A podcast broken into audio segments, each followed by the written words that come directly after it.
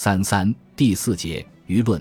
愿后世生中国，朝说之在《说文》下记载：日斋不忘，常以白金数百铸两佛像，名其备曰：愿后世生中国。愿后世生中国从此广为流传，后世不少学者以此认为耶律洪基仰慕汉文化，耶律洪基爱好汉文化，这一点毋庸置喙，前文亦已析论过。然而愿后世生中国却未必是这结论的有力证据。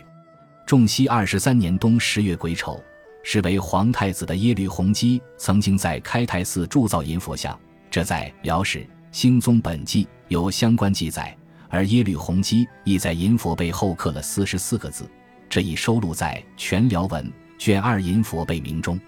全文如下：白银千两，铸二佛像，威武庄严，慈心法香，保我辽国，万世永享。开泰寺铸银佛，愿后世生中国。耶律洪基潜心银铸，晋人张将才曾到访开泰寺，并证明银佛背后镌阴文篆书共四十四字，这段见闻收录在他的《燕京仿古录》。所以愿后世生中国出自耶律洪基之手当无问题。那么这句话的问题出在哪里呢？最大问题是在于中国二字的定义。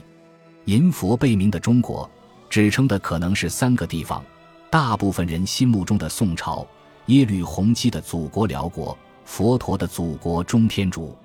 而今天流传下来的只有银佛背名的四十四个字，没有更多的注释。换句话说，中国是否就是我们心目中的中国就成为疑问。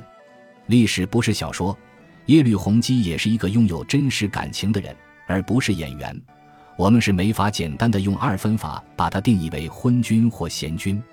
瑞士心理学家卡尔荣格提出了人格面具的概念，作为皇帝、丈夫和父亲的耶律洪基也一样有多张人格面具，我们很难用一个笼统的说法去总结他的为人。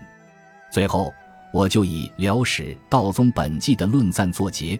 道宗初即位，求直言，仿制道，劝农兴学，救灾续患，灿然可观。即夫谤善之令即行，告祭之赏日重，群邪并兴，缠巧竞进，贼及骨肉，皇鸡寝威，重政沦虚，诸不反侧，甲兵之用，无宁岁矣。一岁而犯僧三十六万，一日而铸法三千，喜勤小惠，冒济大本，上足兴论志在。